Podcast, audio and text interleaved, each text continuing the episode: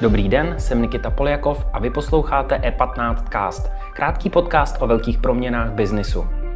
Světu chybí polovodiče a jejich největší výrobce, Tajvan, se stává nejnebezpečnějším místem na planetě. Proč tomu tak je? A jak nedostatek čipů dopadne na váš každodenní život? O tom se budeme bavit s Ondřejem Malým, bývalým náměstkem ministra průmyslu a konzultantem v oblasti telekomunikací. Ten problém je vlastně, že, že ten dodavatelský řetězec jako je extrémně globální. Ale nejdřív je tu výběr krátkých zpráv.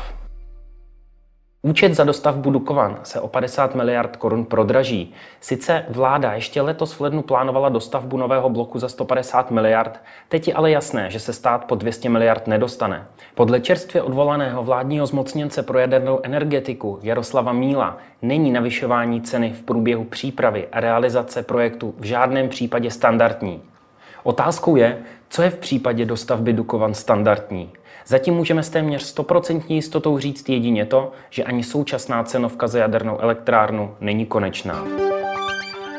Možná to tak na první pohled nevypadá, ale na ten druhý už ano. Letištní biznis ožívá, aerolinky obnovují spoje nebo startují úplně nové, cestujících pomalu přibývá a letištní obchodníci vyhlíží restart biznisu. Pokud jste si tedy ještě nezarezervovali letenku, je nejvyšší čas to udělat, protože jejich ceny mají v blízké době výrazně nahoru.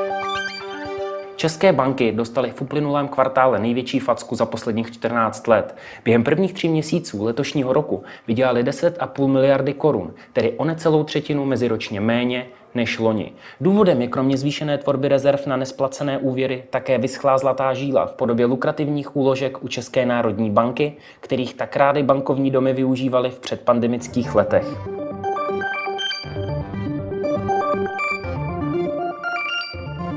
Více informací se dozvíte na e15.cz.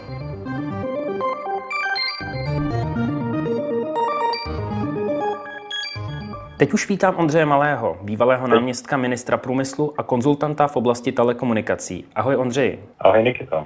Světu brutálně chybí polovodiče. Co se to děje? No je ne, velký nedostatek eh, všech možných čipů, protože je obrovská poptávka a nabídka jaksi nestíhá tu poptávku uspokojit eh, z různých důvodů z minulosti. Eh, těch je jako hned několik, můžeme si o nich promluvit klidně. Je to důvod, proč se v Alze například čeká půl roku na PlayStation 5 a další technologie, které měly v plné parádě být uvedeny letos na trh? Je to, je to určitě jeden z důvodů. No. Tam, uh, u těch PlayStationů je to asi, asi vidět vlastně nejlíp, jak, uh, jak problematická je především poptávka po těch high-endových čipech, uh, které vyrábí fakticky asi jenom dvě firmy na světě, což je tajvanská uh, TSMC a Intel. A uh, jak problematické samozřejmě v minulosti uh, bylo to, že výrobci jednotlivých čipů se rozhodli až na pár výjimek veškerou svou produkci outsourcovat eh, jedné firmě, což je právě TSMC z Tajvanu. A vlastně vytvořili jsme si tak eh, velké úzké hrdlo, které teďka je závislé na tom, jak rychle se podaří TSMC postavit ty nové továrny, které slibuje a do kterých investuje mnoho, mnoho desítek miliard dolarů. Jak reálně, Ondřej, se nedostatek čipů propisuje nebo propíše do našich každodenních životů, řekněme? No tak jak jsi naznačil prostě, tak asi všichni máme eh, objednanou PlayStation 5 na Alze nebo někde, ale ještě jako nemáme doma, že je která dříve nebyla úplně výdana.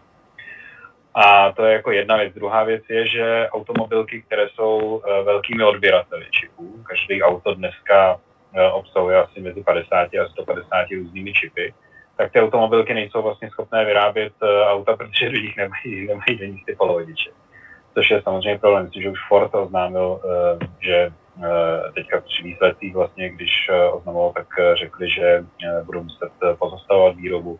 U nás to potkalo tu, TPCA v Kutné hoře, myslím, taky Škodovku, Volkswagen a tak dále. Všechny automobilky vlastně omezují výrobu. Teďka ty automobilky, které jsou, dejme tomu, ve velkém růstu, jako jsou ty čínské elektromobilní automobilky jako Xpeng nebo NIO, tak vlastně i když oznamují jako rekordní nárůsty prodejů, tak uh, ti investoři se stejně obávají, že vlastně kvůli nedostatku čipů budou muset tu výrobu, tu výrobu omezit taky, protože u elektromobilů je to samozřejmě ještě jako dramaticky větší problém než u běžných benzínových aut. A jak dlouho tady ta shortage může trvat? Spekuluje se o dvou letech, možná díl. Jak to soudíš? No, myslím, že určitě, minimálně dva roky. Ono se dá, ono se dá vlastně, uh, myslím, že dobrý kanárek takový je uh, společnost, o které jako slyšelo málo lidí, ale která je asi nejdůležitější společnost v oblasti uh, polovodičů na světě a to je uh, ASML. To je nizozemská společnost, která vyrábí přístroje, uh, které vlastně vyrábí ty úplně nejmodernější čipy. To jsou stroje, které vyrábí ty polovodiče s, s um, způsobem, kterému se říká extrémní ultrafialová litografie. A je to něco, co jako eh, je skoro tak pochopitelné jako magie z Harryho Pottera. Jo. Já přímě řečeno tomu proces jsem se jako snažil pochopit a moc mi to nešlo. Nicméně je to jako opravdu jako mega magická záležitost. Každý ten přístroj je velký jako eh, dva kontejnery a stojí jako mnoho, mnoho set milionů dolarů. A ta společnost je schopná vyrobit, řekněme, jako 40 ročně a má objednávky, myslím, asi na 2,5 roku dopředu vyplněný. To znamená, že když teďka chce nějaká firma koupit EUV eh, e přístroj od ASML, což je mimochodem jako jediný monopolní výrobce těchto přístrojů na světě, tady vidíme jako další, další vlastně úzké hrdlo, tak musí prostě počkat ty dva roky. No a vzhledem k tomu, že, že ten backlog je takový, tak, tak si myslím, že se toho jako jen tak nezbavíme. Zmínil se Tajvan, který vyrábí 84% světových polovodičů. The Economist zároveň nazval tento stát nejnebezpečnějším místem na světě. V současnosti souhlasíš? Hele, já si to upřímně řečeno nemyslím. Já teda nejsem odborník na geopolitiku, ale vím, že eh, jako můj dědeček už eh, v blahé paměti si dělal velkou legraci z toho, že jako Čína poslala Tajvanu z 38. vážné varování, aby jako neskoušel samostatnost a takovéhle věci. Takže jako ten, Ehm, to, to geopolitické napětí v téhle oblasti je jako výrazné. Američané, jako se reál, američané, pardon, američané se reálně obávají, že Čína v dohledné době na Tajvan zautočí, což by znamenalo v kontextu naší polovodičové debaty velký průšvih. To by byl obrovský průšvih samozřejmě.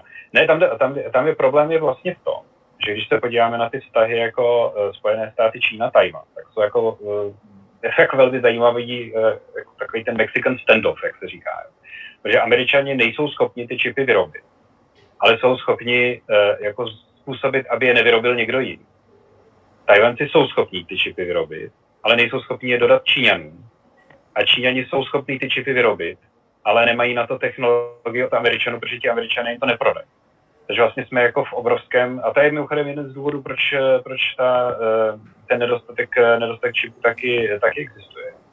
Takže my jsme vlastně v situaci, kdy jako pro Čínu je eh, kriticky důležité, aby měla přístup k těm nejmodernějším čipům. Ona sama se nedokáže dostat k některým klíčovým součástem tě, toho vlastně dodavatelského řetězce, především takzvanému softwaru EDA.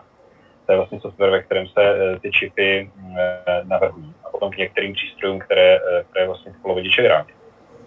A vyrobit jako tyhle, tyhle zařízení je záležitost jako mnoha a mnoha, mnoha a mnoha let. Eh, nebo jako dostat se na stejnou úroveň, na jaké jsou teďka američani, záležitost mnoha a mnoha let. Co bude dál? Může se stát, eh, že eh, v případě nějakého konfliktu dojde ve světě úplně zásoba čipů a přestane proudit dodávka čipů do světa? Ten problém je vlastně, že, že ten dodavatelský řetězec jako je extrémně globální. Vlastně Eh, ten eh, od, eh, od chvíle, kdy se z křemíku stane takový ten křemíkový wafer, takové, takové to duhové kolečko, ze kterého se potom jako ty jednotlivé čipy tisknou, tisknou. nebo vyrábí, ze, kterého, ze kterého se vyrábějí vlastně, tak, tak ten, jako to kolečko vlastně projde jako území několika států, je na něj aplikovaná technologie, která jejíž jako intelektuální vlastnictví vlastní také několik firm z mnoha států, až nakonec to jako eh, TSMC jako největší gigantická fabrika na polovodiče všech vůní a barev vyplivne do světa. A tenhle dodavatelský řetězec nějakým způsobem narušit je samozřejmě jako extrémně problematické a způsobuje to jako extrémně ekonomické, ekonomické problémy, což se by všichni uvědomují. Ale bohužel jako politika a historie se uh, ubírá jako jiným směrem než racionalita dost často. Prostě jsou, jsou jako hry, které Eh, které ty, eh, ty výrobci eh, nemůžou asi odhadnout dobře. Oni se samozřejmě snaží ten svůj dodavatelský řetězec nějakým způsobem ochránit proti politickým vlivům, ale samozřejmě se to jako nevždycky podaří. Andřej, díky moc, díky za rozhovor. Měj se hezky.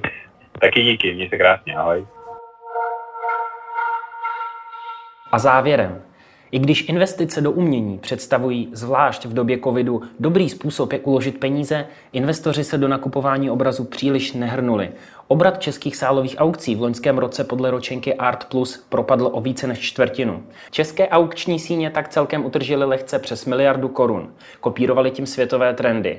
Zajímavé je, že až dvě třetiny loni prodaných děl byly vydraženy za částky do 25 tisíc korun. Investoři tím potvrdili, že pokud je někdy dobrá doba nakupovat aspirativní umělce, tak je právě teď. Díky za pozornost. Tento podcast můžete poslouchat každé všední ráno na všech streamovacích platformách a na webu e15.